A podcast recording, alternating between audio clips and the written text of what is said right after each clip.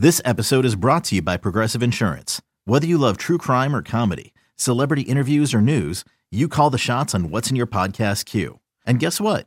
Now you can call them on your auto insurance too with the Name Your Price tool from Progressive. It works just the way it sounds. You tell Progressive how much you want to pay for car insurance, and they'll show you coverage options that fit your budget. Get your quote today at progressive.com to join the over 28 million drivers who trust Progressive. Progressive Casualty Insurance Company and Affiliates. Price and coverage match limited by state law. Another day is here, and you're ready for it. What to wear? Check. Breakfast, lunch, and dinner? Check. Planning for what's next and how to save for it? That's where Bank of America can help. For your financial to dos, Bank of America has experts ready to help get you closer to your goals. Get started at one of our local financial centers or 24-7 in our mobile banking app. Find a location near you at bankofamerica.com slash talk to us. What would you like the power to do? Mobile banking requires downloading the app and is only available for select devices. Message and data rates may apply. Bank of America and a member FDIC. Welcome back to BetQL Daily on the BetQL Network, presented by BetMGM.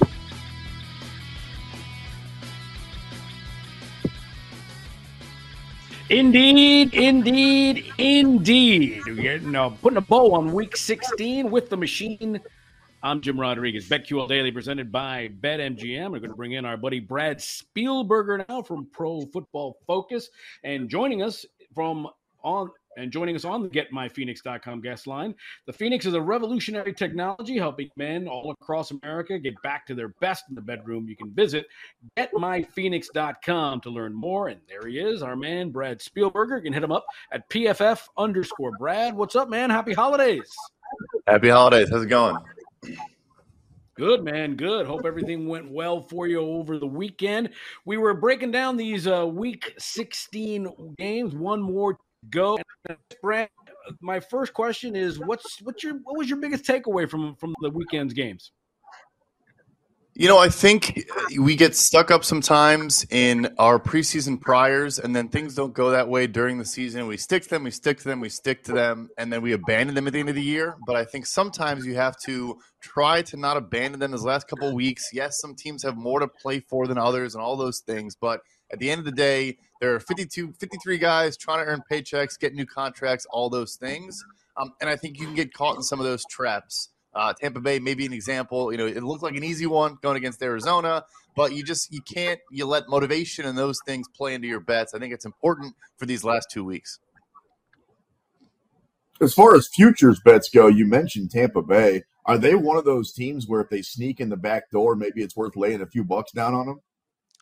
I think it's always worth a couple bucks, right? I mean, you have Tom Brady. They're really not playing good football at all, but they are getting healthier. There are a couple more guys that will come back. Vita Vea, Keem Hicks, uh, Jamel Dean, their outside corner, who's been great. So they are going to be kind of one of the healthier teams that keep positions. It's just strange, though. I mean, Mike Evans hasn't done anything in about a month, maybe almost two months at this point. They're just not clicking on offense. They lose another tackle last night in Josh Wells. They should get Tristan Wirfs back pretty soon as well, though. So Long answer short, I think yes. I, I love putting futures in on Tom Brady. You never know what's going to happen, but it's really not a good football team as of right now. Yeah, Brad, you got two teams tonight in the Monday Nighter, the Chargers and the Colts, going in, in as franchises in opposite direction. The Colts are finally, I mean, the Chargers are finally starting to look what we're be, while the Colts are a disaster. What is the future of Indianapolis? Yeah, you know, I think the funny thing is we heard year after year from Chris Ballard, like if I go out and make this splash at quarterback and it doesn't go well, you guys are all going to hate me, so I'm going to be patient. And of course, maybe that you know he asked for too much patience from Indianapolis, but you then see Russell Wilson last night lose 51 to 14 to uh, you know to, to Baker Mayfield. So I do think they're finally going to take their shot, probably lose a couple more games to close out the year and get maybe a top five pick at this point with you know with Los Angeles winning last night, one example. So I think they're going to have to take their shot. Like, I know they might not want to. I think CJ Stroud, Will Levis, Bryce Young, it's a good top three, but I don't think it's like a special quarterback class that anyone is crazy about. But if they're sitting at five and one of those guys is there, I just think they have to. They don't have a choice. Matt Ryan is obviously not the guy. They benched him for contract reasons. You know, Nick Foles, Sam Ehlinger, whoever. And they're going to have to take a swing on a, on a first round pick quarterback finally after all this time. And Brad, of course, after tonight, just a couple of weeks left in the regular season for the NFL. one of those big games coming up next week. Miami on the road at New England. Right now on the BetMGM app, New England gets a point at home. The over under is 43 and a half. J Rod tells me Miami's cooked. Do you agree? They've looked awful, uh, but they did look okay against Buffalo, though, right? I mean, their offense moved the ball to a degree. You know, they kind of bounced back from a bad performance the week prior. Yes, obviously Tua was broken and had those awful interceptions. As soon as he's off script and has to get creative and doesn't just have a first read running wide open, you start seeing those interceptions. But I think you can do that against the Patriots. They, they do have a good defense. They handle Miami fairly well the first time around, but – their corners have kind of been exposed. They got away with a patchwork for much of the season. Jonathan Jones having a great year, but it's his first time ever playing outside cornerback, and teams are starting to pick on him a little bit, put their best receivers over him, and, and go to work. So I actually think it's a bit of a bounce back spot. I think they are going to right the ship here, and that's one of my plays for next week is Miami just laying that one and a half.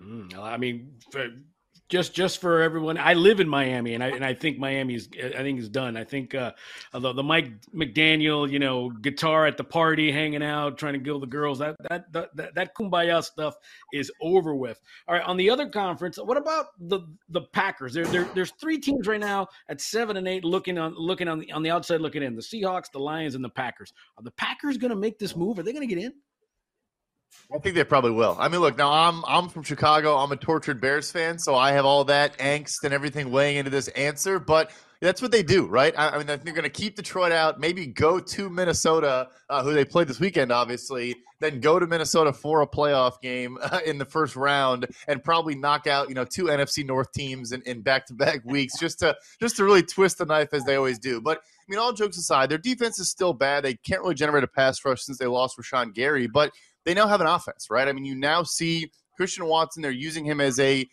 you know, he is a number one. He's still kind of gadgety. They give him on sweeps and end arounds and stuff like that. But I know we had the hip flexor yesterday, but I think he'll be all right. But you're just finally seeing a, the the com- combination of the run game and the pass game for them finally starting to work. Aaron Rodgers looks a little bit more motivated, a little bit healthier. I think they're going to pull it off and and sneak in the back door here in the playoffs. Speaking of games, Brad, that affect the playoff picture, New York Jets on the road at the Seahawks. I mean, look, Geno Smith's been great. They're going to figure out what to do with him in the offseason. But more importantly, what are the Jets going to do this week at quarterback? And what do you think their plan is? Yeah, the Geno Smith revenge game is, is an awesome, you know, both teams with huge playoff implications. That'll be a fun one. Look, it's got to be Mike White if those ribs can heal. And, and I don't know if he's going to have to wear the Kevlar vest and do all those things. It sounds like multiple fractures. Guys have played through that. In that Buffalo game, when he came back in from the locker room after taking two massive shots, um, he made a couple throws. Like he still was able to kind of, I think it's more pain tolerance than actually impacting his ability to throw the football if it's not Mike White, though, it, has got to be Joe Flacco or Chris Streveler or whoever. Zach Wilson is not an NFL caliber quarterback. You can't convince the defense. You can't convince the offensive playmakers to even be motivated to play with him at this point. He just doesn't know what he's doing out there. So, yeah, I, I think as crazy as it sounds, you probably go to Flacco uh, in Week 17 in a, in a, playoff implication game. But if Mike White's hurt, I'm, I'm not. I'm not handing the keys to Zach Wilson. That much I know. Well, it's a, it's a good thing Robert Saleh doesn't have any hair because he'd lose it all anyway, deal, dealing with this nonsense. I, I think one of the most man. Bald is beautiful. It is. It is. I'm on my way, buddy. I'm on my way. I'm getting there. I'm getting there. Listen, one of the most interesting things, Brad, are the Bengals. Okay, at 11 and four, they could be after with games against the Bills and the Ravens. They could be the number one seed they could be the division winner. They could be a wild card. What do you make of the Bengals, especially after that second half against New England? Yeah, second half was a bit scary. Obviously, a weird game. All those missed extra points and the early twenty-two nothing lead. Then you get the you know the pick six for Marcus Jones, who just keeps making plays for the Patriots. But you still, at the end of the day, Mac Jones and that offense really couldn't move the football pretty much the entire game. And that Bengals defense, even through injuries in the secondary, they're they're decimated right now. It just really hasn't mattered that much. Lou Anarumo, the defensive coordinator, is one of the best at making halftime adjustments in the entire NFL. Maybe he becomes a head coach candidate with how good he's been will it matter against a team like Buffalo, right? We love talking about defenses and how good they are. You know, San Francisco it was the best defense in the NFL. Patrick Mahomes comes to town and absolutely lights them on fire. So sometimes those good offenses just overcome it. Um, I'm not sure if the Bills are that team, though. Their offensive line still has injuries, particularly in the middle, where I think DJ Reader for Cincinnati will wreak havoc next week. And then, you know, Diggs and, and Davis are great players. They'll do they'll, they'll produce in this game, but it's going to come down to I think both defenses honestly because the Bills also are a little bit soft still. The pass rush post Von Miller is not as good. Getting Gregory Rousseau back has been huge, but it could go either way. I like teasing the Bengals in this game because they're getting the point. Tease them over a touchdown. Um, I think it'll be a shootout and a close game at the end where whoever's the ball last might win one of those type of games. Do you think it's just a three horse race in the AFC with Kansas City, Buffalo, and Cincinnati? Or is there anybody else worth talking about? Baltimore, maybe they're laying three and a half against Pittsburgh at home. It just feels like right now those three teams have kind of separated themselves from the rest of the pack. I think they're a, a, class above at this moment for sure. I, I, think in Baltimore, I mean, the receivers are just not good enough. Like, you're not going to get into a playoff game. God forbid you're down a score or two and you're trying to throw your way back into a game. And I think Lamar is capable of that. I think the rep that he isn't capable of that is a bit misguided. But, you know, it could be Tom Brady throwing to this collection of receivers and, and good luck making a comeback um, when you're trying to, you know, hit Devin Duvernay and, and DeSean Jackson as your top receiving option. I think Duvernay is actually hurt. He's out for the year now. So it's just, it's a mess.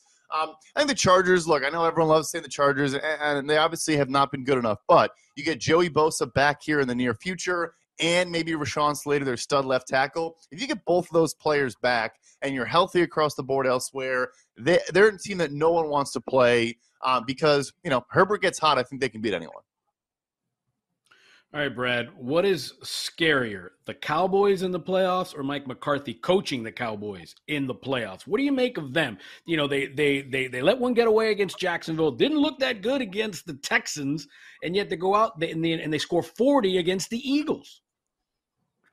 I'm more scared of Mike McCarthy in the playoffs than the Dallas Cowboys in this roster in the playoffs. Uh, that, that, was an easy one, maybe the easiest question of the day. Um, he still just makes those small mistakes. Clock management, obviously, we all know last year against San Francisco, the, the QB sneak that just ended the game, uh, which I think he tried to blame Kellen Moore for, but nevertheless, it was, you know, um, a, a full coaching issue. But yeah, I mean, they're capable of those outings, right? I think on paper they're one of the most talented teams in the entire NFL particularly in the in the NFC with that pass rush and that passing game. Dak has the occasional kind of interception that, that makes you scratch your head a little bit, but when he plays clean, he is phenomenal. He looked great in that game against Philly for the most part.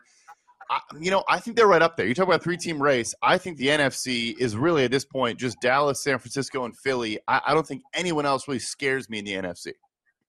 But because of that, Brad, isn't it worth maybe putting a little bit of bread on one of those other teams, like maybe if Tampa gets in, if Green Bay gets in. I'm not a believer in Minnesota. I've seen too many close games to actually put my money on them. But because maybe there's not a clear cut team at the top, when it comes to putting your money down, maybe sprinkle some on some of those teams at the bottom of the NFC playoff race. I completely agree with you. No, it's part of the reason why I love the Bucs bet. Yeah, because none of these teams are you know invincible. I, I get the Eagles have a great record, and obviously you know one loss with Jalen Hurts, but their defense honestly has had a lot of these games. They're they're not particularly stout on the back end. They have talent back there, but they've now lost Chauncey Gardner Johnson and, and are trying to you know work through those things. Yeah, I, I, think getting good value and taking some of those underdogs. We've seen the last two years now with the new expanded playoff. A lot of these wild cards and lower ranked teams are making these runs because the two seed's not getting that buy, and it, it's kind of leveling the playing field. Um, I would. I'd rather lay money on, a, on an underdog and, and kind of a, a dark horse as opposed to taking chalk in the NFC. All right, Brad. I need to. I mean, has has anyone made the most of this opportunity than Baker Mayfield? What he's done with the Rams. I mean, I think it, it it's going to parlay himself into another gig, uh, know, a long term gig maybe next year, or maybe even stay with the Rams. Where where's Baker yeah, I mean, against this Denver Broncos defense, and sure, motivation may be lost at this point, but one of the best defenses in the entire NFL, and you absolutely blow them out. 51 points, he looked efficient. Yes, it was a lot, it was a lot of underneath stuff in the flat to Tyler Higbee and kind of just getting a lot of yards after the catch. But honestly, with Baker Mayfield, like you want some of that sometimes, right? He's always trying to take shots and make miracle plays happen. He just took what, what the defense gave him, stayed on schedule, and looked really, really good. The Rams point's interesting, right? Because Stafford, you know, came out now and said he's not retiring, but you convince Mayfield to take like a incentive laden one year deal, maybe almost say, hey, Jimmy Garoppolo just did it, and look what happened to him. He was starting by week three. Do the same thing with us. We'll give you like a one year, $7 million base value deal, pump it full of incentives in case Stafford gets hurt again, which he's always capable of doing at this point in his career, right? that would be smart for the Rams to try to pull off. Otherwise, yeah, I think someone's going to give him. There's always you know quarterback battles around the NFL. I mean, look, like a Jets, like whoever, if they want to bring in competition and maybe they don't get a big name, they don't make a draft pick, he's going to be that guy. Uh, yeah, bring him in. You know, he finished the year strong, yada yada yada. He's great at adapting to new environments because he has a new head coach every you know every month of his career. Uh, I, I, think he'll get a gig, and, and I think he's earned it these last couple of weeks. Brad, we only got like 30 seconds, brother. I know we talked about Zach Wilson earlier, but who's the worst Wilson? Is it Zach or is it Russ? It's a great question. So the worst Zach is, or the, the worst Wilson is Zach, but I would rather have Zach on my roster right now because at least you can just get rid of him in, in about a month. Whereas with Russ, you're, you're stuck for years, and, and he is he's broken, man. Yeah, it's it's crazy, man. It's crazy. Brad Spielberger from Pro Football Focus. Thanks for hanging out with us. And hey, getmyphoenix.com. That was the guest line that Brad appeared on. The Phoenix is a revolutionary technology helping men all across America get back to their best in the bedroom. Get myphoenix.com to learn more. Yeah, it's crazy craziness there. That contract by Russell Wilson and that contract Nathaniel Hackett. I mean, yeah, four years for him, uh, two hundred million dollars for for Russ. Uh, John Elway, brother. Oof, good job with that. Hey, let's take a break. When we come back, we'll look ahead. Week 17. We touched on it some more. Some matchups, playoffs, who's doing what. It's BetQL Daily presented by MGM with J Rod and the Machine.